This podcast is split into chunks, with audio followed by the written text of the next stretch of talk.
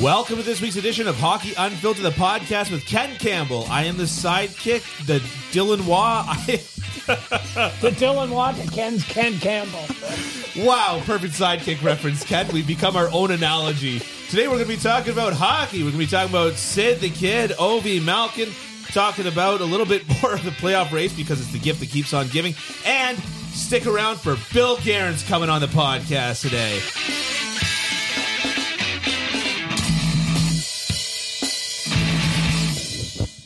Yeah, I say we just keep it. Okay, so you do all this research about. Well, I don't want to say who it was because you might want to use them for next week. I probably will. Okay, Yeah. okay. Yeah. But I know that people. Um, I well, we had a comment saying that uh, on your Substack, a fellow was saying that he he likes the sidekick references because he looks them up Oh, okay. and it kind of and and he Nice. verses himself on that. So what I think is going to be really funny is that now he's going to have to look up who Dylan Waugh is to Mm-hmm. Ken Campbell, and he'll find nothing. Well, he'll find it. He'll find a uh, Hyundai commercial. We make Waugh I don't know who the hell came up with that concept. Can but it's the confirm. worst ever. can confirm they did not make me. Well, I don't know. I don't know. Sometimes I think you were fabricated in a Korean lab somewhere. Specifically, a Korean lab. Well, it's Hyundai. No, right? I know, but I just- I just- yeah, yeah, I think that that yeah. it it it adds uh, an air of preposterity to it. Preposterity? Okay. Prosperity. Prosperity. no, that's not it either. Uh, it's gonna be it's gonna be one of those mornings, isn't it? It is. It, Yeah. always, it always is. It's all right. What do you want to talk about first? Ah, nothing. Just stop bugging me. you came here. We have Bill Guerin. We have Bill Guerin. Bill, Bill Guerin. freaking Guerin. so should we quickly tell how that came about? If you want. Well, I think it's interesting. We were we were on the phone yesterday talking about what Talking on your telephone, on the on the on the telly phone. Uh, we were talking on the telephone yesterday. Well, I had to turn down my radio first, but anyways, Right. my transistor. Yeah. we were talking on the telephone, and I said uh, we were talking about topics, and I said, I said, should we talk about the Minnesota Wild? I said, like, I, I'm just floored by how good they are, and they just really should not be with Yeah. like 15. I hear fans complain about their team having dead cap when they've got like a five million dollar third line center. Yeah. Oh, that bum's Yeah, not worth five yeah, million yeah, dollars. yeah. Three million tops. Yeah, yeah. Two million dollars of dead cap we could have been using elsewhere. Yeah. That's a middle pair defenseman. Try 15 million in dead cap space. Right, Almost still relevant. 16 this year. Yes. Almost 16. And for the next two years, almost 15. and so your response to that w- was me saying we should talk about the Minnesota Wild was, Do you want me to call Bill Guerin and see if he'll come on the podcast? And then Bill Guerin's response to that was, Sure, I'd love to. And I was like, yeah, we need you tomorrow. Like, like usually when I call a guy, it's like, yeah, yeah, call me like the week before and we'll see and everything. I called him and I said, hey, Bill, I kind of have a favor and feel, please feel free to say no. Don't worry about it. You know, I got a little podcast. We're, we're tape, you know, we're taping tomorrow morning. Yeah. You know, might you be on our on Right. our reel to reel tape yeah, yeah. deck. Might you be, might you be inclined to do it? And he said, yeah, sure. Yeah, But that's Bill Guerin. yeah. Bill Guerin. He's a good fella. Oh, he, pff, one of the best. Yeah. Yeah. Well, I'm glad to hear it. Yep. All right. Well, we'll find that out firsthand in about 20 minutes. Yep. Yeah. All right. Uh, let's talk about you wrote an article on kencampbell.substack.com. Subscribe for this podcast directly in your inbox. And of course, Ken's other great writing, including the article that we're going to be referencing right now. Is this the last we've seen of Sidney Crosby, Evgeny Malkin? Yeah, I just and- tweeted that. I didn't write it. Oh, shoot. Did you not? Were you going to? Not yet. I probably was going to at some point. Okay. Yeah, yeah, yeah. Okay. So I'm uh, I'm just living in the future here. Yeah, yeah, yeah. I'm just cars are flying, entire meals come in pill form, and yet there's still good old fashioned family sexism. Meet George Jetson. what are you talking about? they did they did all this incredible stuff about the future in the Jetsons. You know, Yeah. the flying cars, the, Yeah, yeah, the maid yeah, robot, and yet the wife was still just like the lowest class citizen of like moocher. and they're just like they're like, okay, so we're gonna be able to invent flying cars, but women won't be equals. let's not get too ahead of ourselves here. Yeah, okay, sure. Moving on. So you did tweet that. yeah, and and I just found it interesting because I believe Washington was officially eliminated last night. Right. Uh, so they're out for sure. Pittsburgh is at the moment on the uns- outside looking in. Um, I don't think they're Could reasonably get in. could get in. Could Yeah. get in. They, what do they got? Four games left. Yeah. I, I think the team they're chasing is the Islanders, not Florida. I think Florida has kind of figured things out, and uh, and and they're they're Famous last words. well, yeah, and they're and they're. I I think they're going to get in. Yeah. But but Pittsburgh is on the outside looking in. Washington is definitely on the outside. Yeah. Um, and I just kind of thought, you know, is this the last we have ever seen of Sid Ovi, Malkin, Chris Letang in the playoffs? Will we ever see these guys play in a playoff game again?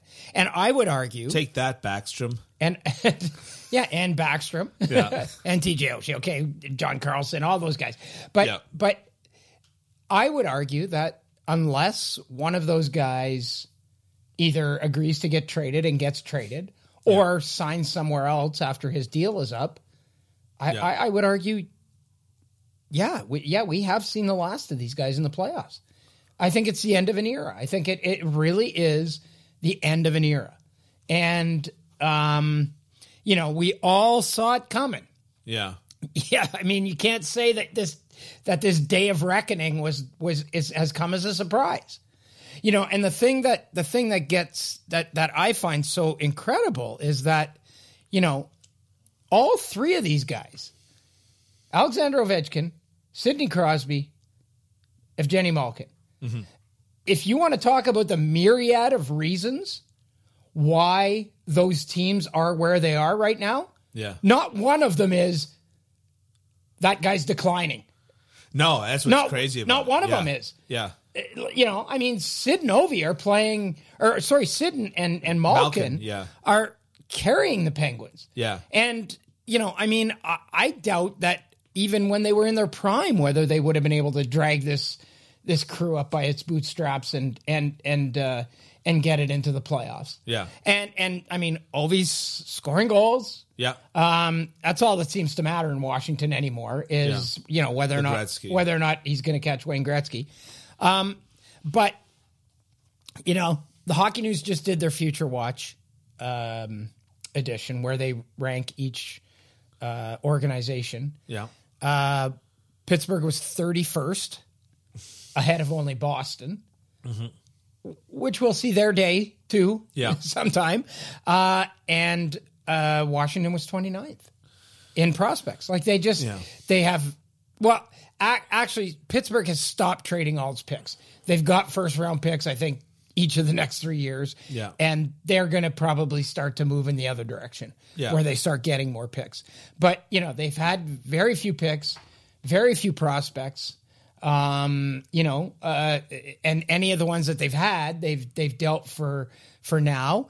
And the Penguins just doubled and tripled and quadrupled and quintupled down on, you know, just that aging experience sort of thing, right? Yeah. Like you didn't have to sign Jeff Carter for a couple more years, but you did. And so now, like, so now I look and I, I, I think it brings up two questions. Number one, what happens in Washington and Pittsburgh in terms of GMs and coaches? Uh, and also, then now who picks up the, the torch? Who picks up the torch in terms of Sid versus Ovi? You know, Yeah. I'm not sure. Well, You know? McDavid, uh, McDavid versus MacKinnon. Matthews. McDavid. Yeah, but I mean, yeah, but I mean, that could o- they could only be in the Stanley Cup final. To, Oh, okay, yeah, other, that's you know? fair, yeah. you know what I mean. So, um, anyways, yeah. So there Um, we are. Two things on that. You know, this is this is the double edged sword of uh, of this sport that we know and that we love, which is on one hand, I I love the idea in basketball that they just kind of they just do whatever they want. they just go, "Hey, uh, let's put together a dream team, and we'll all sign in, you Yeah, know, yeah. wherever. We're all sign. We'll all sign in L.A. this year." And they just basically call up L.A. and say, "Hey, you're signing me," and they say, "Yes, you're right about that," and then they do it, right? Right. And that doesn't happen in hockey, but the other side of it is that I, I do, uh, you know, I, I understand that, like, as a fan of the Washington Capitals, it would be hard to see Ovi go. And I don't know if He's not going anywhere. He's not going. no, no, I, I'm not Yeah, saying that he yeah, is, but I'm just yeah. saying that that's the flip side of it of Right. this idea that Right. as you know, your your fandom of your of your team and your fandom of the sport Mm-hmm. Kind of are at odds at loggerheads with each other in that sense, Right, Where if you're a fan of the. Washington Capitals, you don't want to see Ovi go, but if you're a fan of just hockey. You'd love to see Ovi and Crosby and Letang and uh, Yeah. you know and Malkin and all all just turn around and say, "Yeah, we're all going to sign you know in Arizona next year and just win a cup." Yeah, but the thing in basketball is they do it when they're in their prime, right? Like Yeah. they do, they do it when they're good, when they're really good players. You could, there's no way you'd be I got able bad to news those, for you. These guys are in their prime. I know, yeah, not exactly. As it turns out. I think it's interesting because I think I think Sid's a lifer in Pittsburgh. yeah, I agree. O- Ovi's a lifer in Washington. I- I'm not so sure about about Malkin. You know, three I think more the years. fact that Malkin three, re-signed three more years at six point one. Yeah. might make that prohibitive. yeah, Might definitely might make that prohibitive. Um, but you know, does he agree to a no? Tr- does he agree to be moved? And would someone take take that on? I guessed it on Locked On Canadiens uh, maybe a year ago or about a year and a half ago, anyways, and talking about the free agent market. And I just kind of I I prognosticated Yeah. as to whether Malkin would be re-signing in Pittsburgh and whether he'd be uh, an available free agent. And I like I didn't. Malkin's pretty. He he keeps his cards pretty close to the chest, right? In terms of how he deals with media and stuff like that. And so I didn't know. Does is he the kind of guy that loves Pittsburgh and has the ties and is going to be a lifer, or is he the kind of guy that's just kind of like, well, that was fun and and and moves on? I think he's more of the latter. Uh, more of the former. Sorry. More Yeah, of the former. and, and and I think Yeah. that signing that contract proved that he's more of the former. Oh, sure, sure, Yeah. and and he would obviously have to approve anything that Yeah. that happened, and and if he moved on, Yeah. but um, yeah, but I think he would be the guy that that might be the one that would go, uh, if if anyone, Yeah, you know, So, I, I think have we seen the last of Ovi in the playoffs? Quite possibly. oh God, yes, yes, we have. Okay. We, well, I, I I think, I think we absolutely have. my question here is I mean, they refuse. They they've already gone on the record as saying that they're not going to rebuild, that they're not going to tear it down and build it back up. just traded because uh, yeah, they eh, yeah, and I mean they did get Rasmus Sandin, and they did Yeah. you know they did make a couple of moves, which which kind of suggested that they are kind of on that in between sort of yeah. uh, position, right? But I mean, to them, like to me, it it's in Washington right now. It's just all about Ovechkin getting the record, and you know, so you look back and you go, okay, well, you've got your one cup. yeah. Okay, that's pretty good, but it's not. It's one more than a lot of teams in the NHL have had in the last Yeah, 15 yeah, years. but it's fewer than Chicago. It's fewer than Pittsburgh. It's fewer Yeah. than LA. It's fewer than Yeah. other teams as well. And that team was had a lot more potential than you know. I, I I I would argue that the Washington Capitals, as an organization, have underdelivered. I would agree with that. Underdelivered. I would agree with that. One that. cup, they should have had more. Yeah, I would Yeah. agree with that. Yeah, and and to me, this is a team that's just very slow, very old, Mm-hmm. uh, and just doesn't have a lot Yeah. coming up, Yeah. which you see. And so now you go and you look at the banner from 2018 and you go, that's why we did all of this. Right. You know, it's better than being in San Jose Yeah. and looking up and seeing no banners. It's better than being in Nashville and looking up and seeing zero banners up there. we got conference championship. You know, it's better than being in maybe Toronto and maybe seeing no banners. You know, Yeah. um, so yeah, so moths ate those banners. a million moths would come. Or they're- or they're hanging Toronto out- Maple Leafs banner. Or they're hanging in the Loblaws at college. I was just there the other day. the old they're, not Maple there. Leaf Garden. they're not there. No? Um, So, So what happens? So what happens now? I think I think that it would be entirely within the realm of possibility for Pittsburgh to take a step back next year and do a soft tank. And uh, I, I think that the fact that they gave Letang and Malkin the term that they gave them uh, suggests to me that they realize that this is not a this year next year thing. Well, I mean, what? So And with some reasonable, Letang's under contract for five more after this year, yeah, and Malkin's under contract for three more after this year. Yeah. Sid's under contract for two more after this year. right. Like that, two years isn't going to be enough. No, I agree, but I mean, you can pretty much put it in the bank that Sid's going to resign. You would think. But would think. all I'm saying is that I think that they're they're thinking to themselves with load management and not playing them more than you know twenty, you know, eighteen to twenty minutes a night. you're half in, you're half out. Have Yeah. fun with that. Enjoy it. Go ahead. Well, but you Go don't ahead. you don't think that the question was are they going to make the playoffs again? the question was not are they going to win another Stanley Cup. You I don't. think I don't. they. I don't think they're gonna. I don't think they're going to in the next couple of years. I think that Boston is sort of the poster child for that. Take a step back for two years and come back stronger. Uh, yeah, maybe, maybe, but I, don't- I don't. I don't see it. I mean, what are they going to do with Tristan Jarry? He's a he's an unrestricted, free agent. Oh So- no! Well, he's been I know he's been fine. good. Yeah, I I just Tristan Jarry is the level of goaltender that I don't invest anything into. He's in that mix of Yeah, yeah, fine yeah. goalies in the league, and you can just you can always find them. Mm-hmm. You can always find them, right? Uh, so I just see a lot of contracts that are going to look bad. bad. Yeah. yeah, yeah. Well, and and then in you know so what happens so i think in in pittsburgh does ron hextall lose his job i think he's committed a couple of firing offenses yeah. Which one specifically? um uh, the granlund trade uh, you know i mean yeah. he's on there for five next two years Yeah. um, the Carter resigning, the you know, I mean, just doubling down on on that. Um, It and then, goes to show ownership, though. Like I, I, I, I always harp on yeah, but this it's new with ownership. the GMs. It's new ownership in, in Pittsburgh. The Fenway Group owns. No, it. no, I understand that. I understand it's new ownership, but I always, I always harp on this with GMs, which is that when you see multiple GMs come in to the same team and make the same mistakes as their predecessors, right, right. you, you got to put two and two together here. Now, if you see a GM that goes to multiple teams and makes the same mistake, then maybe uh, as he as he personally made in the previous team, then that's maybe a him problem. But Maybe, uh, uh, when you see, all I'm saying is that Ron Hextall was developed a reputation as being very patient and very calculated in Philadelphia. He goes to Pittsburgh, and all of a sudden, he's just fire sale every year and Right. doing exactly what Right. uh, Jim Rutherford did.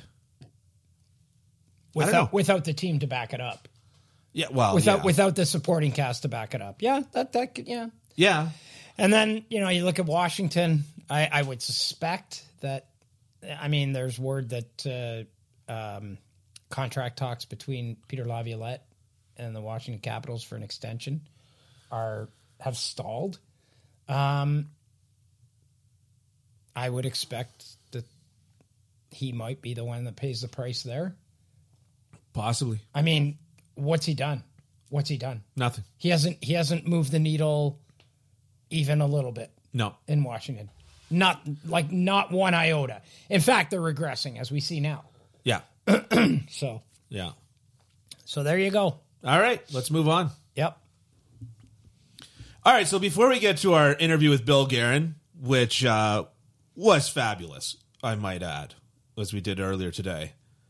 Again, you're projecting into the future. I it's a theme of the day. Actually, my buddy and I, we, If we- I could project in the school- future, in would I be here? My buddy and I, my buddy and I had a had a thing at, going in in high school where he'd just sit there and we'd be sitting there and there'd be a bunch of people around and he'd say, "Yes, Ken. Yes, I can," like just out of the blue.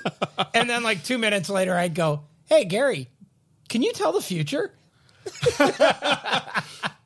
So I saw a thing which was if you want to mess with your your friend group and pick your victim, whoever that victim is. Yeah. And whatever you say, follow it up with given your history. Okay. So just be like, uh, so you know, you guys are at a restaurant or something like that, and you and you say, "Oh, uh, you know, like Bill, like, uh, should we should we take separate cars to the restaurant?"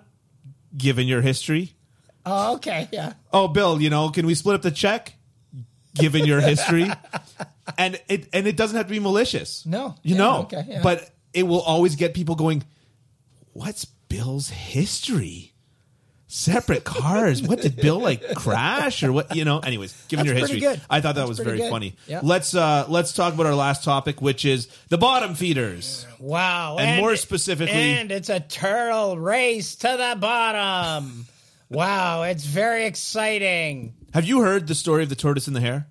Uh, vaguely. Yeah. Yeah. You know, a normal person reads the story of the tortoise and the hare as slow and steady wins the race. Yeah. A statistician reads the story of the tortoise and the hare as uh, the dangers of small sample sizes. Nice. or the dangers of stupid rabbits. like, get get a get like.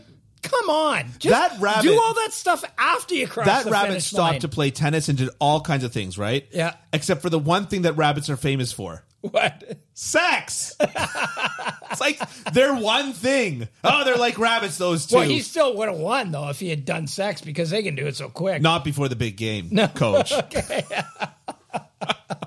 okay. turtle race at the bottom. Talk about Okay, it. yeah. Well, I mean, you've got. We talked about how the you know at the top of the Central Division, Yeah. how close it is. Yeah. Well, it's it's every bit as intriguing at the bottom of the league. Maybe more you so. Maybe more so. Yeah. Because ha, all it's at stake. All that's at stake in this other one is a playoff spot or home ice advantage in the playoffs. But No here cares. is you know the the top spot in the draft lottery. And if you play your cards right and you get Connor Bedard and he's all that he's cracked up to be, you can toil in anonymity in Edmonton for years. I don't know. I was trying I don't know if I don't know if like see they the way the playoffs they have the play or the, the the standings right now they've got Chicago in last.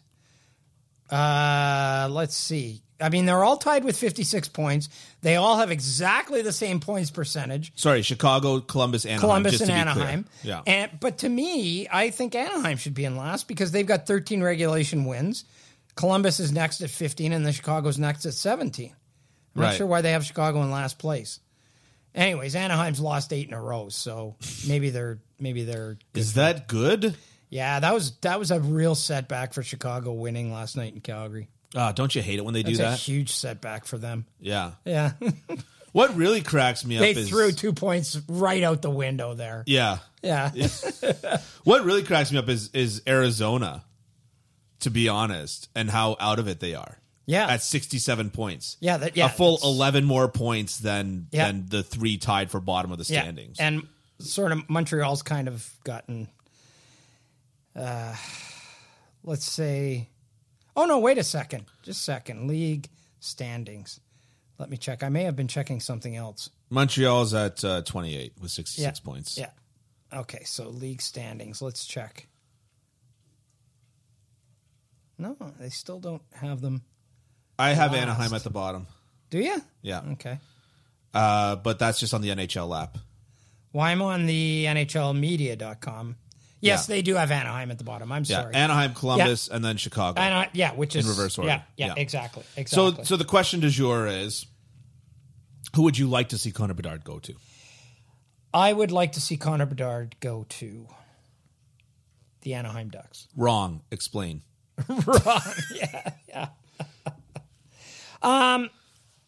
Well, they didn't. They did not tank this year. They got. They signed John Klingberg. They signed, They signed Klingberg. John Klingberg to, To- a one year to- to- deal with the full him. Well knowledge that they're going to flip him. Yeah, probably. But they knew they were tanking. yeah, th- I, I don't know if they knew they were tanking. Yeah. as much. Um, like to me, out of those three teams, two of them didn't tank and one did.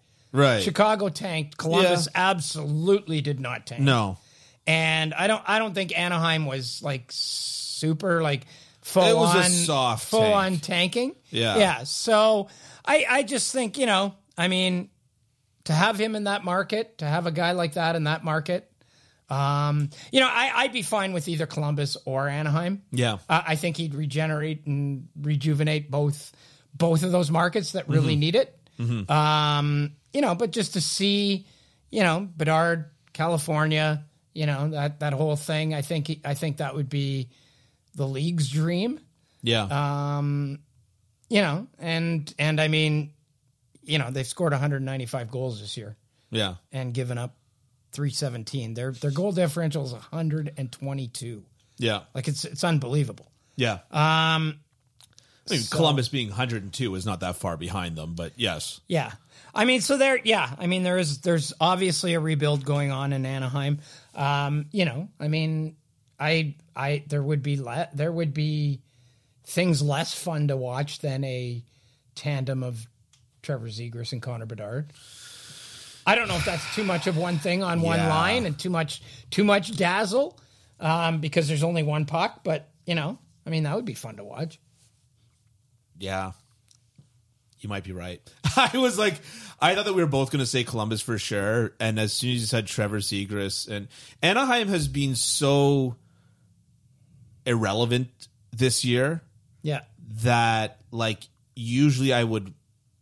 I think last year I watched them a reasonable amount because I was just just watching Trevor Zegras. Mm-hmm. Wanted to you know watch him play. They've been so irrelevant this year that there there's just there's nothing that's made me want to turn on an Anaheim game to the point when you said Trevor Zegras, I went, oh yeah, Yeah. It's hard. It's hard. Like- they're hard to watch. right. They're so hard to watch. yeah. I I mean I had a similar thought, which was Johnny Gaudreau Yeah. and uh and and um Connor Bedard. Yeah. and uh and you throw in a Patrik Laine into that mix, you know. Mm-hmm. Um, but I like I kind of agree. I mean, it's the same sort of level of thinking, which is that I I'm I don't want to necessarily reward the team that tanked the hardest for him. Right. You know, Well, if if it's, if that's your criteria, then Columbus should be the place where you want him to go. yeah, yeah. You know. The one thing that I take as a lesson from this, though, that I think is interesting is uh, there is a huge disparity between what certain general managers thought their team was going to be and Yep. what they turned into. Well, I mean, but in Columbus, a lot of it's been injuries. Like they've they've Yeah. they've they've, they've you know they've they've they're in a new they're in a different stratosphere in terms of Yeah. they're in the Montreal stratosphere with with man games lost to injury. Yeah. you know. So But even Mo- if Montreal wasn't in the Montreal stratosphere, then they would not be very good still. Yeah, but th- what did they have like last night? They had 177 goals out of their lineup or something last night. Oh, I, I, I don't know. I didn't. Have you seen Nashville's forwards?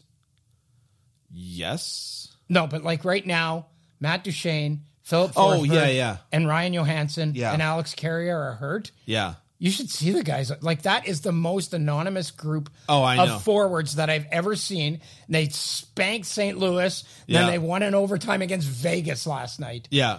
And it's like it's like Yeah. that team was just destined to be a bunch of overachievers. And every time they get good players, eh, maybe not so much. Yeah. You know, Yeah. like, like it's incredible. It's Yeah. incredible. Like they're The lesson there is don't get good players. well, no, but I mean they're Barry Trotz. But I think somebody pointed out that the the the, the forwards that they had on on uh, on on Sunday against St. Louis, Yeah. that group of forwards, which was basically the same group they had last night. I think their collective cap hit is somewhere around Connor McDavid's twelve point five million dollars. That's unbelievable. So yeah, so yeah, but we're back to Connor Bedard here. Um, yeah, I would say yeah, Columbus or Columbus or Anaheim. I, I don't want him going to Chicago. No. They've had their time. They've had, they've had their opportunity. They had their stars. They got their they got their they got their time. And and more so than that, I mean, like we were robbed of so much good Connor McDavid for the same reason that I said that I wasn't tuning into Anaheim is the same reason why you know, I wasn't watching a lot of McDavid's earlier games in in uh, Edmonton for his first year in the league or his second year in the league. right? Why? Because they sucked. Edmonton sucked. They weren't Yeah, yeah. good. Yeah. You know what I mean? Like, and because at that point, But that's then, the way it works. That's the way it works. No, no, I under- You go to a team that sucks and you make them better, which he's done. Of course, You know? of course. And now I'm watching a lot more Edmonton games. I, I think they're must watch now. Yeah, I would. wa- I would agree with you. I, I, I, I'm not sure there's been a better team outside of Boston in the last since what the calendar turned. Yeah, yeah. Yeah, yeah. I, I'd, I'd say you're probably right. Yeah. Um, but anyways, my, my point is to say is that if you watch um, Bedard go to a team like Anaheim or Columbus, then we're going to actually want to watch Anaheim Columbus games. Right. If he Right. goes to Chicago, there's a decent chance I still don't want to watch Chicago games. Yeah. I'm just saying it. Yeah. You know, and I'm not a flipper like you. I, I turn on my TV, I, I look at the schedule, and I go, that's the game that That's I want to watch. Yeah. Okay. And then I watch it. Okay. You know, like a crazy person. Yeah. Although it'll be interesting because, uh, I mean, one of those teams is still going to get an unbelievable consolation prize In Adam in Adam Fantilli. Fantilli. Yeah, I- Who is there's gonna be a lot of unbelievable playing this- consolation playing prizes. this weekend in the in the Frozen Four, which Right. we haven't talked about at all. No. Yeah. Do you want to touch on it briefly before we get out of here? Well, I mean, you've got Mi- Min- Michigan, Minnesota. Yeah. That would be the dream final. Yeah. That would be the final I think that everybody would want. Yeah. And then you've got Quinnipiac and Boston University. I think Minnes- Michigan plays Quinnipiac, Boston uh, Minnesota plays Boston University. Mm-hmm. So it's set up so that if those if Minnesota and Michigan win, Yeah. you've got two of the most steeped traditional programs, most successful programs Mm-hmm. playing against each other with you know with a boatload of future NHL talent on both teams. So, Yeah. yeah. So it'll be it'll be fun to watch. It'll Yeah. be it'll be must viewing. I think. My me, it will be, understanding, and, and I'm not a draft expert, right? Um, I but my understanding of this year is that the top ten, Yep. maybe top eight, but top ten is basically loaded, Yep. completely stacked. Yeah. But it's not after that a deep draft. Right. Right. And but you know what? I've been around long enough to know that Who cares what Every- anyone says? No, well, it's true. I mean, Yeah, like because yeah. because because you hear this all the time. Oh, it's a great draft. It's this kind of draft. It's that kind of draft. And you look back, then you look back, and every year it sort of ends up playing out almost the same. Let's all fail for Nail. Let's all suck Yeah, for yeah. Chuck. Yeah, but you, but you know what? Like it's like it's like you know, in the first round, the top part of the first round usually ends up being, you know, being you know long term players in the league, stars in the league, whatever. Mm-hmm. Uh, the next ten are pretty good players, and then the next ten. That make up the miss. rest of the first round are kind of hit and miss, up and down guys, and then you've got your surprises in the fourth round where there's a Hall of Famer, and you know, I mean, it, it kind of all ends up shaking out the sa- almost the same. I mean, you do have the outliers like the ninety nine draft, Hmm. where you had the Sedins, Right, and that was yeah. about it. Yeah, yeah, yeah. So I mean, yeah. So I mean, there are outliers, but generally speaking, it all kind of ends up coming out the same in the wash. You know well, what I Brian mean? Brian Burke famously said that he felt that Morgan Rielly was the best player in, in the draft that year, who I believe got drafted fifth. Fourth, Fourth? I think. Yeah. Well, okay, but Was that nine? No, Either way- ninety nine. no, no, you- that wasn't ninety nine. I know. What are you talking about? I was talking about ninety nine. Morgan, the Nail Yakupov. Oh, you're talking about I, That I- draft, but I yeah. was talking about the Sedin draft in '99. Yeah. Okay. No, I know. Yeah, yeah, I'm just, okay. but I'm just, Okay. Yes. I'm yes. throwing another draft outlier out. Yeah, you said okay. ninety nine was an outlier. I'm saying that that's an outlier. No, I'm just saying that 99's an outlier in that it produced the Sedins and a couple of other guys and then nothing else. you know, Yeah. that was a really bad draft. 1999. So was the Morgan Rielly yeah. draft. Yeah. Well, Nail Yakupov went first. Yeah. uh, uh, um, what's his name? Uh, that played on Montreal and then played on the Leafs and played everywhere. Alex Galchenyuk Alex was Galchenyuk, third, yeah. right? And Yeah. uh, and and I forget who was second. I don't think that he really played much in the NHL either. But anyways, my, my point is is that Yeah, Ryan Murray, he didn't play much. Yeah, Griffin Reinhart. No, Rielly Oh, went yeah. fifth. You were right. Followed by Matt. Oh, good run on defenseman here, though. Yeah. Morgan Rielly, Hampus Lindholm, and Matt Dumba. That is a good. Not run on bad. defenseman. I'll give Filip. Forsberg at 11. Steele. Tom Wilson at 16. Oy, oy, oy. There you go. Brady Skjei at 28. So you've got, yeah, I Yeah, mean, like got they it, all, yeah. they all kind of, Yeah. they all, like I said, I think they all kind of, But in End up that top looking about the five range, there was virtually nothing of that draft. in the top four, there wasn't much. Yeah. Number five was good. Well, no, that's what. Yeah, yeah, yeah, yeah, yeah, yeah. Yeah, and he, I mean, I mean, Depends on if you Burke consider five on. inclusive. Burke was bang on. Yeah. Yeah, yeah, yeah. Okay, one through five or one to five. Yeah, exactly. Yeah, Yeah, yeah, yeah. exactly. But anyway, so yeah, so Connor Bedard to Columbus, I guess that's that's what we've landed on, right? That's what we've landed on. Or or Anaheim Or one. Anaheim. Yeah, Yeah. We have uh, we have taken no consensus and turned it into no consensus. right. Yeah. Exactly. Okay. Yeah. It's that's the kind of quality broadcasting people come to Hockey Unfiltered to hear. All right, let's get to Bill Guerin. Okay. Hey, everybody, the biggest tournament in college basketball is underway, in case you haven't noticed, and the action is just getting started on DraftKings Sportsbook, one of America's top rated sportsbook apps. Right now, new customers can bet just $5 on any pregame moneyline bet and score $150 in bonus bets if your team wins. Plus, combine multiple bets for a shot at an even bigger payout. DraftKings will be featuring parlays and odds boosts all tournament long, so be sure to check the DraftKings Sportsbook app every day to see what they have in store. Download the DraftKings Sportsbook app now and sign up with the code THPN. Right now, new customers can bet $5 on any pregame money line bet and get $150 in bonus bets if your team wins. Only at DraftKings Sportsbook with the code THPN. Minimum age and eligibility restrictions apply. All right, so up next, we're going to talk to former San Jose Shark great, the man who decided that the salary cap was not restrictive enough. Bill Guerin, Ken, take it away. Perfect, Bill. Thanks for doing this. I really appreciate it, Bill. No Um, problem. You you know, I mean, and I was looking through your your bio and and and I forgot that you played for St. Louis too. Like, yeah. Yeah, that was uh, you were saying off camera. That was a bit of a that was a bit of a challenge that year, wasn't it? It was yeah, it was a crazy year, and um, you know I I'd been bought out by Dallas. Um, you know, I, I in that summer I talked to Doug Wilson about going to San Jose. Uh, they couldn't fit me in the cap. This is the this is the cap is brand new now.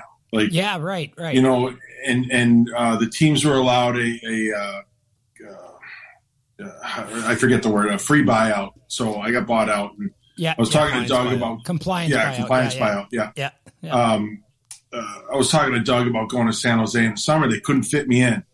Um, so I'm like, okay, what's the next best option? And it was, you know, I, I really wanted to play with Dougie Weight and Keith Tkachuk um, at some point in time, and that St. Louis uh, opened up. So I went there. We weren't very good, um, and uh, you know, it was a tough move for our family. We were really happy in Dallas yeah. but you know they gave me the opportunity. I, I lifted my no trade at the deadline and, and went to San Jose. Um, I played okay during the, the regular season, but nah, I just didn't have a good playoffs, and my season ended horribly. I, I got hit in the face with a slap shot uh, by by Christian Ehrhoff, friendly fire, Yeah. and I mean he could really wire it, and, Yeah. and that was that He was, had a heavy, that heavy. was, uh, yeah. yeah, heavy shot. He's a good guy. He felt so bad. I, I, I felt bad for him. But um, yeah, I mean, hit me like right, right here, and I was out, and that was the end to a very, very long year. Well, you know, I mean, bleeding in the brain is never fun. I would think. Um, No, that yeah, that, that that's what it was too. And yeah, yeah. no, but I- then you then you yeah, then you move I- I on. bleeding and- in my brain.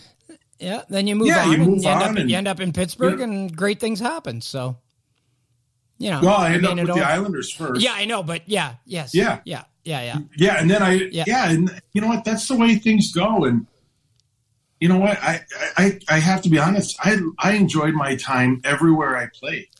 Right. You know, there are great things to everywhere you can play in the National Hockey League. You know what? There's there's give and take. You know, some places have better weather, some places have a better arena, some places Yeah, have yeah, yeah. you know whatever. But there's there's a good there's good to every place, and I I really enjoyed St. Louis and I really enjoyed San Jose. Good. It's just there's Bill- there's good stuff. Yeah, Bill, I I I think of you know, I've been around for a long time covering this game and there are guys that I feel like were just born to play hockey. They're just born, just put on this earth to play hockey. And I put you in with with that group because I think the thing that sets guys like you apart from others is the passion that you bring to the game. Just, you know, I mean, you played with every bit of passion you possibly could. You kept playing until you couldn't play anymore. You know, you're now involved in management. You're back in the game. Um, and, and I want to talk about that passion for a little bit because, it, it, you know, when the U.S. wins the Miracle on Ice, you're nine years old.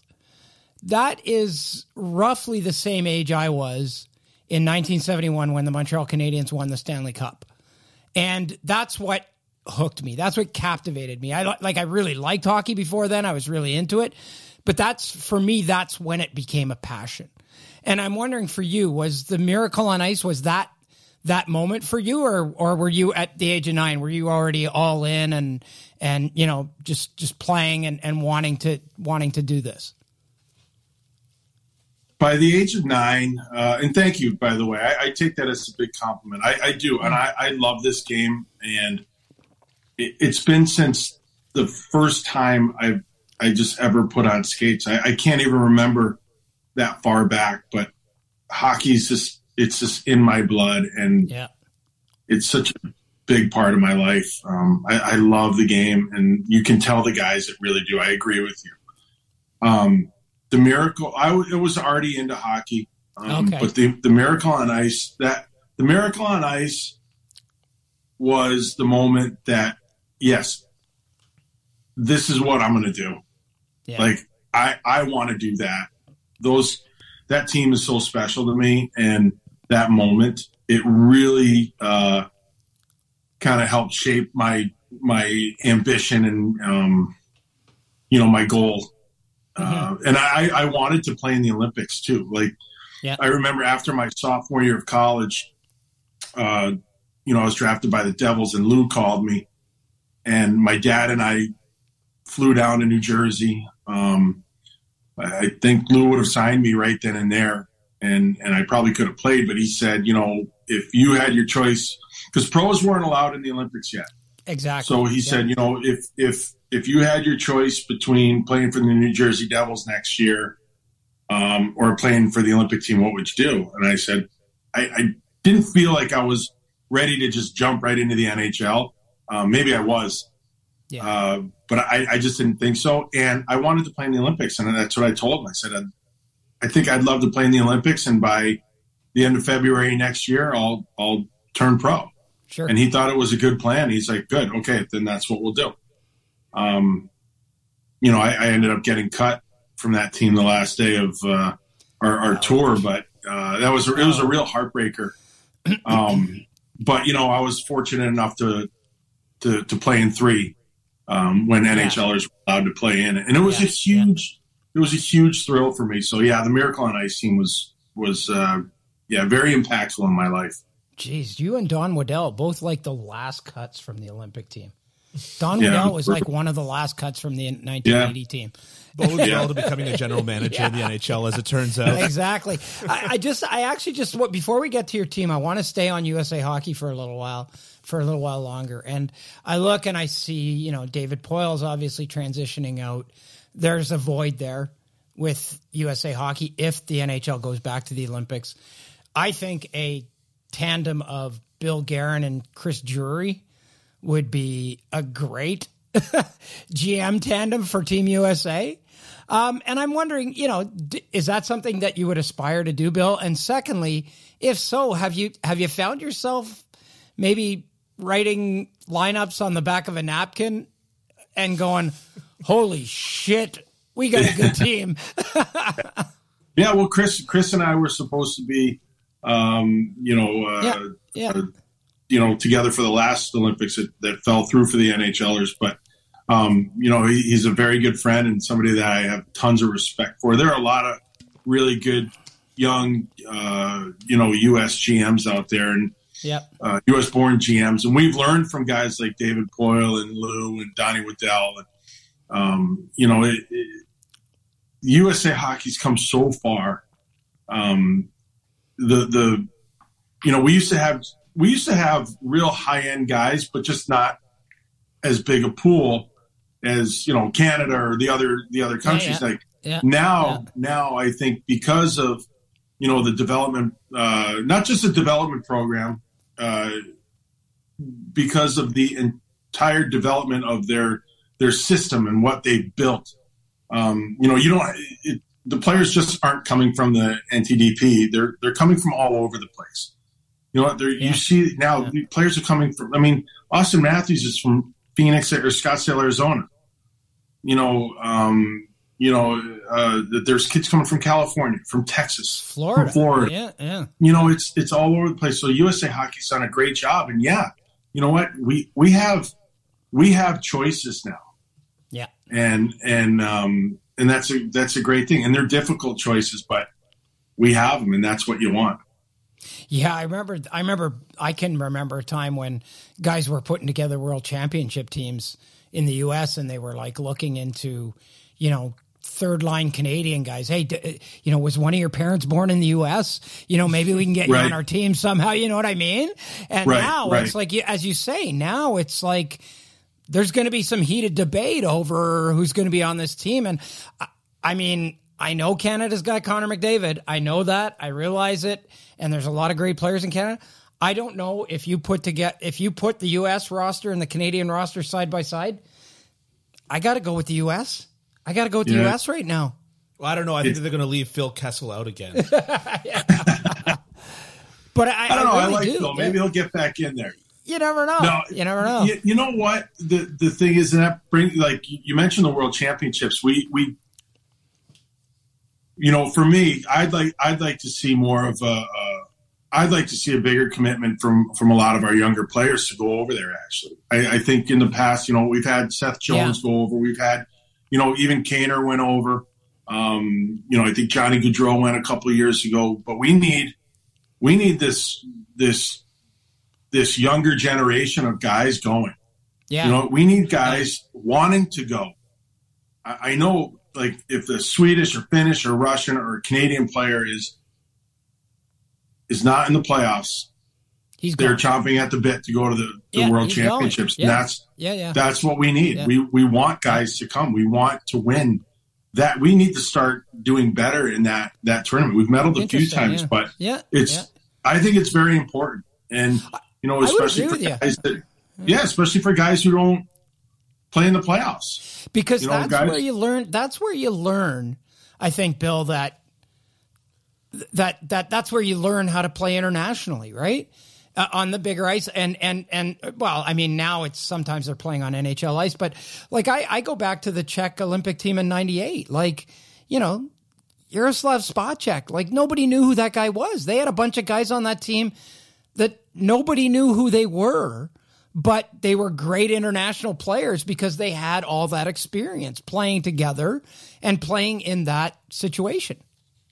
Yeah, I agree. And it's Yeah. a different game. It's it, Yeah. it and and you need to see you need to see players playing in meaning, meaningful games, Yep, not just regular NHL seasons. that's right. You you need to play for championships. You need to play in pressure situations and Mhm. and I, I just think that that's really important for young players. Just don't cruise through 82 games, miss the playoffs, and then you're done. yeah, No, you need you need to to uh, uh, you, need to learn how to play in those situations. You need to you know uh, be in pressure situations and do all that. It's really important um, for when you're you're thinking about you know World Cup teams and Olympic teams and things like that. exactly. So, so Bill, let's let's turn our attention now to the Minnesota Wild. Um, I, I mean, I could ask you when Kirill Kaprizov's coming back or whatever, but it doesn't. I, I want to talk about other things. I, I wanted like the first thing I want to talk about is like the top of the Central Division. Like it's it's not tight. It's hermetically sealed right now. You know, Yeah. I mean, three teams with the same number of points.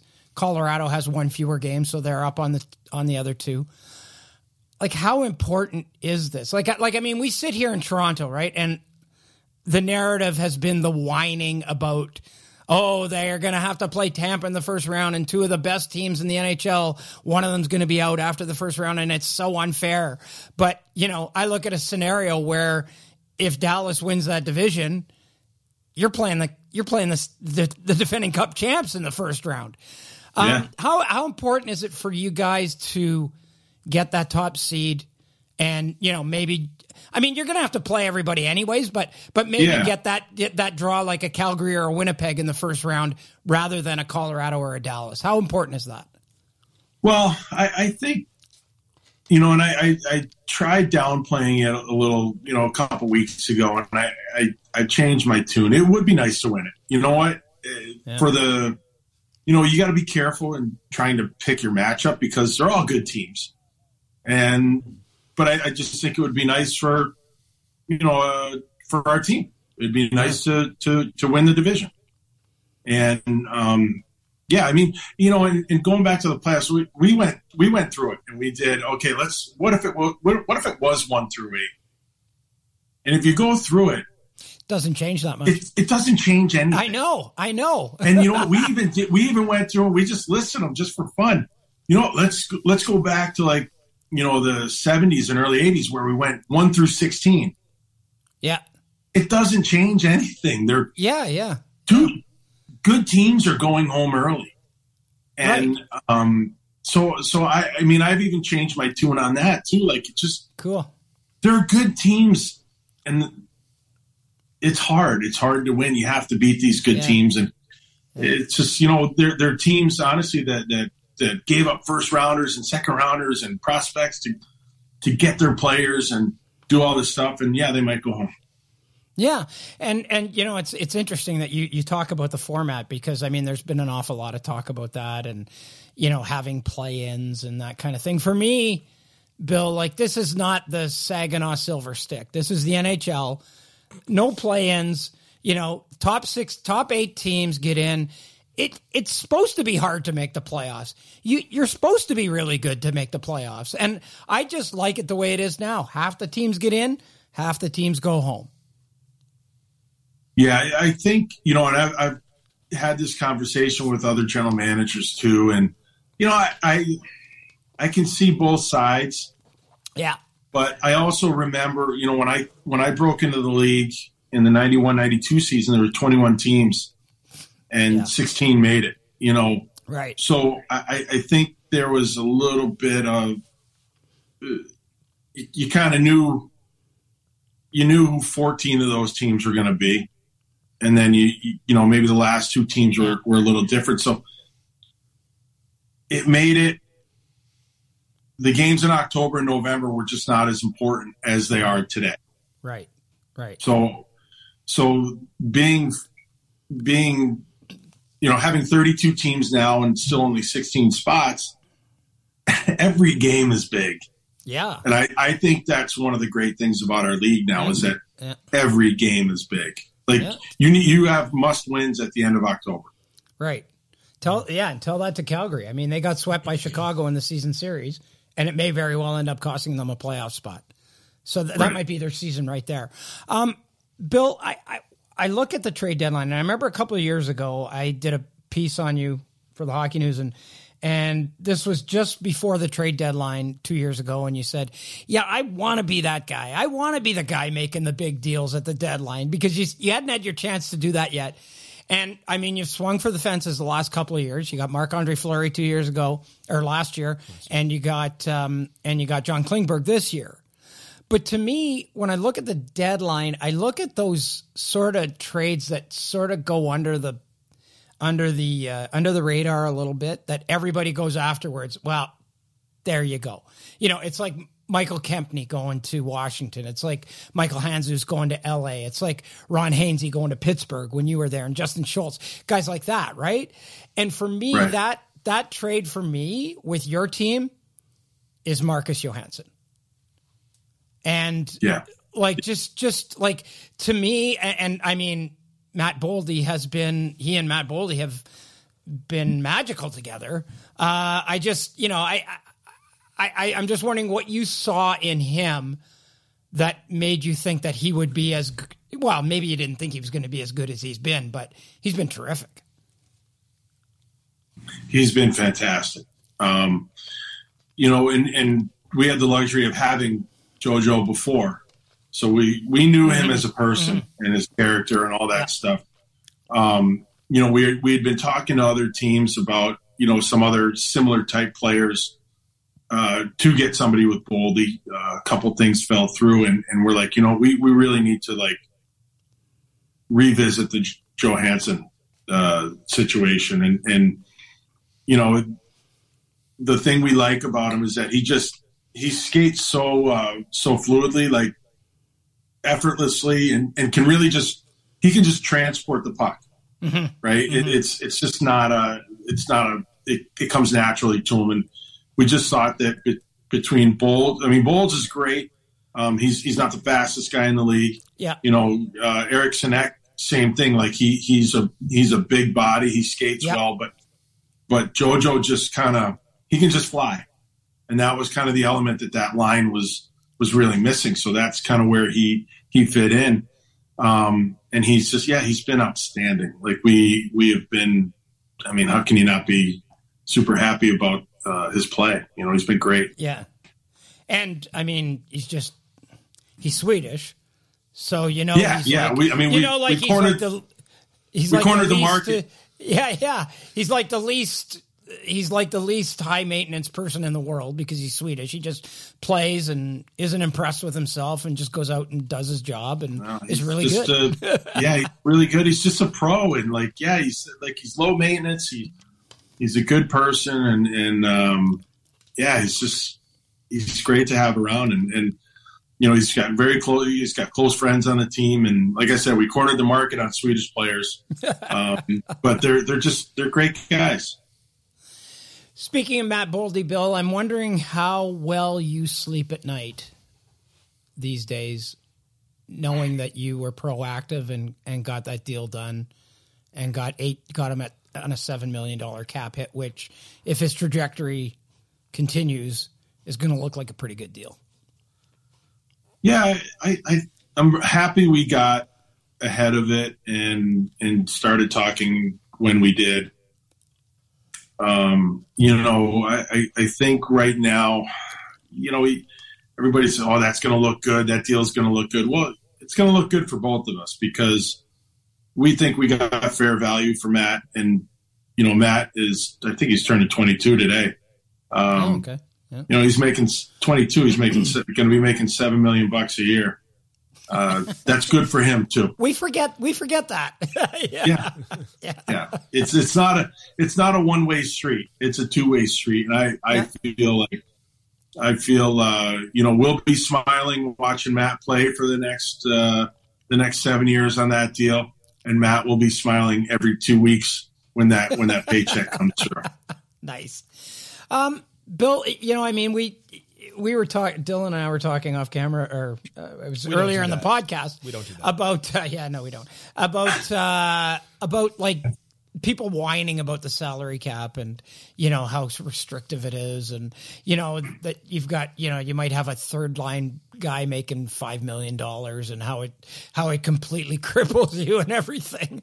And we're there, and I'm sitting there going, yeah, try fifteen point eight million dollars in dead cap space, and then two years of almost fifteen.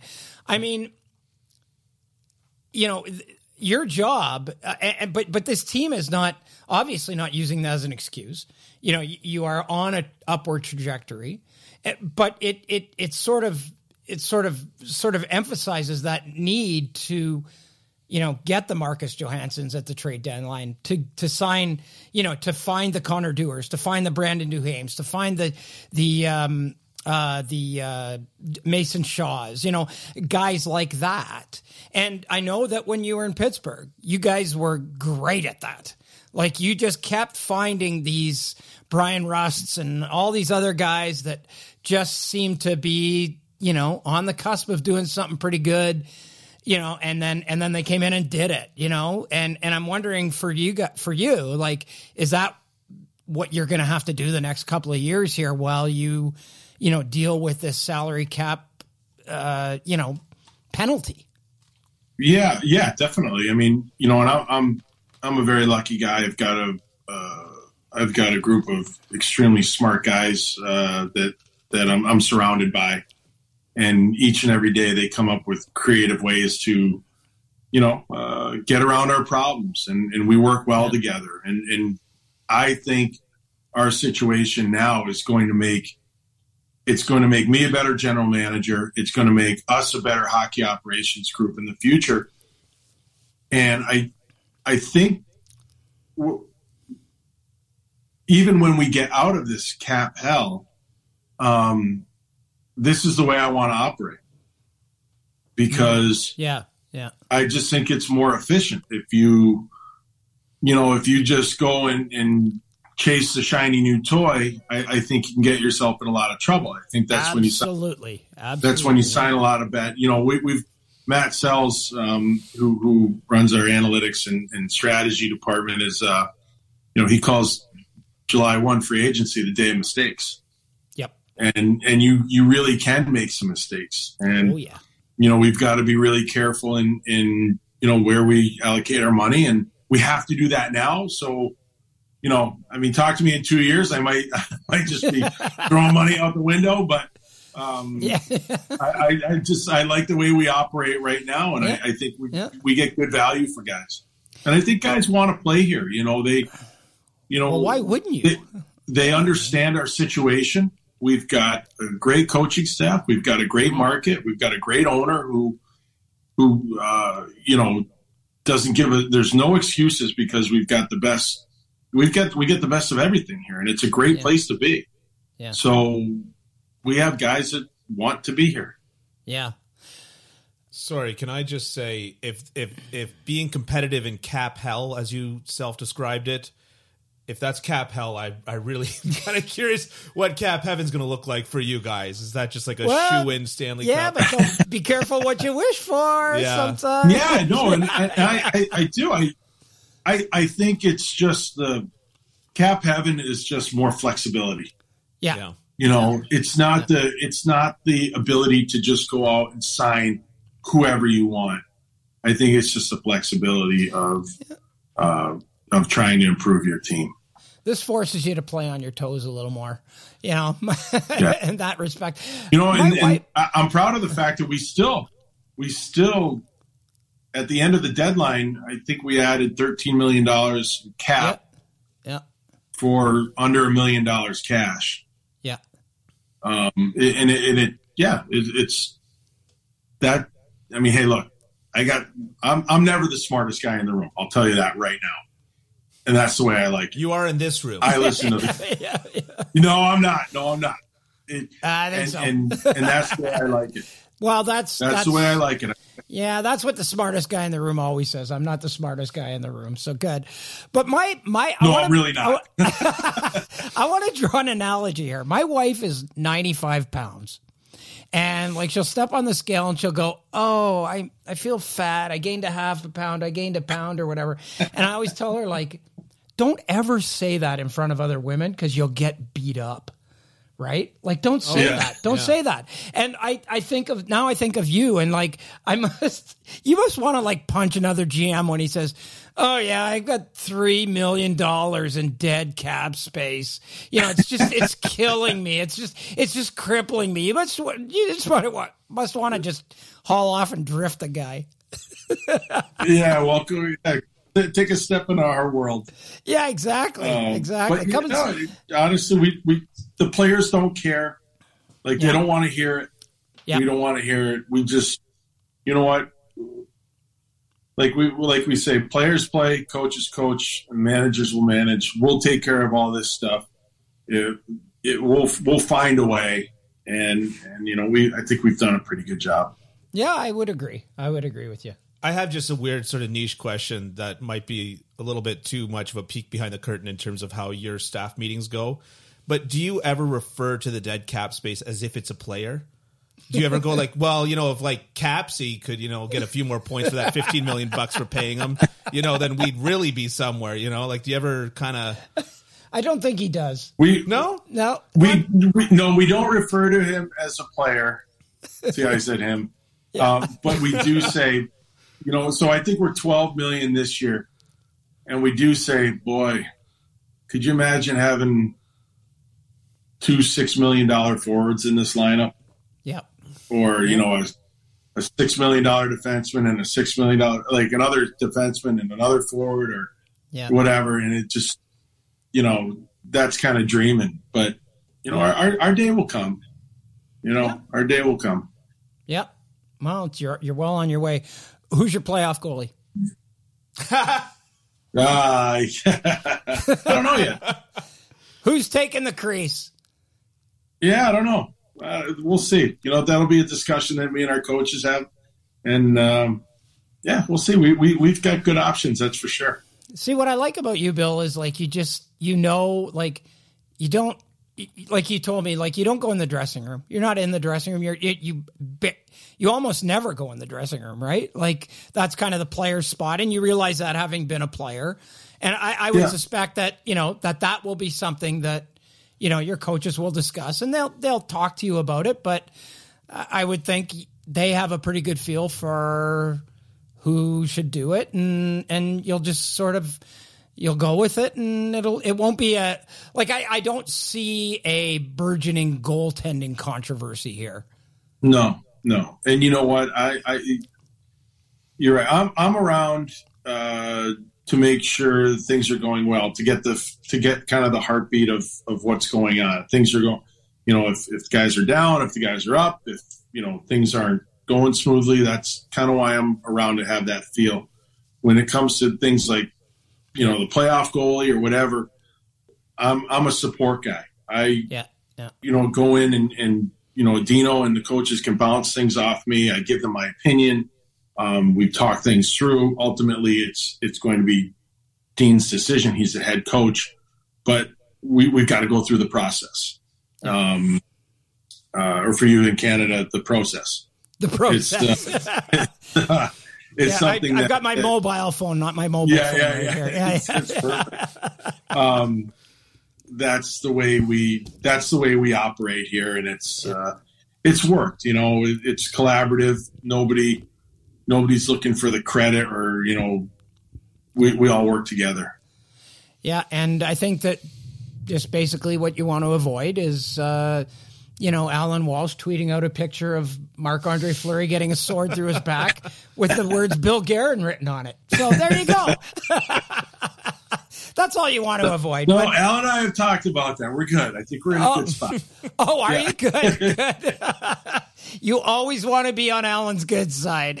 Yeah. Oh, for sure. For sure. He's one of those guys, He- yeah, he's just- very you know- dedicated to his players. He loves. Oh man, I remember one time I wrote something about Fleury, and it wasn't like I think it was like, yeah, they made the right choice choosing Lehner over Fleury in the playoffs, and like he didn't talk to me for like a month. like and and like I'm texting him, and I'm like, hey Alan, like. Are you freezing me out? And he just sends me. He doesn't say anything. He just sends me the story that I wrote about it. And I'm like, okay, well, let's talk about this. So we did, and everything's cool. But Alan Walsh is not a guy you want to get on the wrun side of. No, you don't. You know what? The one thing I love about Alan and a lot of the agents, but Alan, he's very passionate about his guys. He And, sure is. You know, especially he's had some, you know, like like Flower, like he's been Flower's been with him since he's like 15 years old. Right, You know, that's right, a, that's a strong relationship, and Right. um, you know, I was fortunate to have that with my agent Bob Murray, you know, out of Boston, and uh, it is it is critical for a player to have that Yeah. support and to have somebody that is really looking out for you. I mean, really looking out for you. Yeah, yeah. And Yeah. you know, there there are a lot of there are a lot of good agents out there, guys that I like to There deal are. with. There are. I think, yeah, I Yeah. think for the most part, you know, like anything, there's bad ones that, There are. ones that give, that give people a bad name. But, but generally speaking, they're pretty darn good people. And some of, some of them I know very well, and some of them Yeah. I even count as friends. So yeah. Yeah, oh, it's great. 100%. Yeah, And again- I, I do too. Yeah. And again, you know, I, I'll sort of put a bow on this by just saying that all this goes back to what we talked about at the beginning, and that's that's passion for the game. Like, mm-hmm. I mean, you know that that's what it's all about. Like, I've been you know, I've played hockey very, very badly. I still play hockey very, very badly. I've refereed hockey. I've coached hockey. I've, All badly. I've written, yeah, written about hockey badly. I, I mean, it's been my life, and like, so it's my passion, right? And and I think that's what you know. That's what you have. That's what you have to have. It just comes back to just loving this game and and just you know that that's what drives us all. You know. Yeah. I, I, think so. And you know what? I'm, I'm fortunate enough to go to a lot of things like, um, you know, like the general managers meeting and, the, and, or the board of governors meetings. And I, I see like, you know, I, I see like Glen Sather, like, yeah. you know, Slats probably has enough money to retire, yeah, yeah, or, or, or, step or step away from the game or whatever. But you're not counting the cigar the budget. yeah, yeah, exactly. But, yeah, yeah. but you know what? He loves the game. You know, like guys like Cliff Fletcher, they were around forever.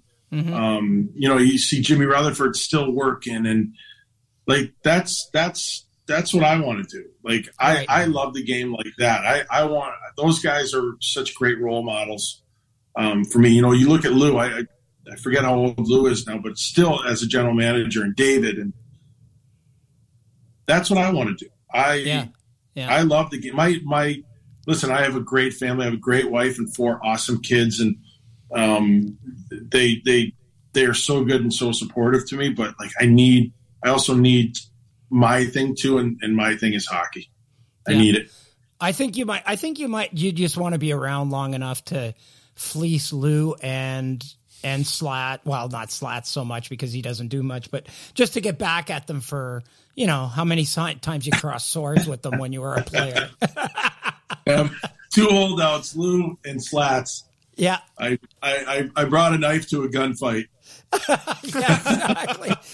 yeah, but but I mean, but I mean that that that's uh, that's that's it's interesting because I'm sure as much as you know, and and it wasn't it wasn't terribly acrimonious in either case, uh, no. you know, but but you know, I mean, you you talked about this that you probably have taken a lot of pages from their manual when you're dealing with players now and, and how you approach the job now. Like you've probably 100%. learned from all those guys and, you know, right down to like guys like, you know, obviously Jimmy when you worked with him and, and, and even, even Ray Shero and guys like that. Like you're, you're taking from all of what those guys taught you and what you, your, your interactions with them and you're, you're using it right now. hundred percent. I'm everything that I've experienced as a player and you know as an assistant GM I'm using now and all the it's I guess going back to like the the passion for hockey a lot of it too is it's the people in the game you just love yeah. the people in the game and and what you learn in the business and the competitiveness but it's the people and yep you know I I have learned a great deal from the people that I've been in contact with and uh you know I'm I'm not just a better general manager for it, I'm a better person for it. Right. Right. Mm. That's that's so true, yeah. eh, Bill? Like like when you talk to like I've talked to a lot of retired players and it's like, what do you miss the most about the game? Well, I don't miss working out. I don't miss preparing for the season. I don't miss playing 82 games in a row and getting hurt and everything. I miss the guys in the room. I miss the guys in the room. And now that I'm kind of sort of st- stepping back a little bit, it's the same for me. I miss I miss the office. I miss the guys in the office. I miss the press box a little bit. What I still go, but yeah. but that's yeah. it. It's it's the people, and you're right. You're bang on about that. It's the people in the game. And Bill Guerin, you are one of the great people in the game. Oh, thank, thank you, you for doing this. Thank you for doing this. I appreciate it, and thank you for taking the time. And good luck the rest Absolutely. of the way. Absolutely. No, I've enjoyed it. Thanks, Ken. I always uh, I always love talking to you, and we've had great conversations over the air. And I appreciate you having me on your show. Excellent. Thanks. Thanks. Well, thanks so much for listening to Hockey Unfiltered, the podcast this week with Ken Campbell.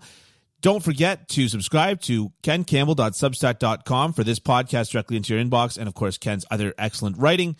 Don't forget to check us out on Twitter at Hockey No Filter, at Ken underscore Campbell 27, at underscore Dylan Waugh, and subscribe to us on Apple Podcasts. And don't forget to leave a review. That's a lot of things not to forget, but also one more thing. Don't forget to tune in next week.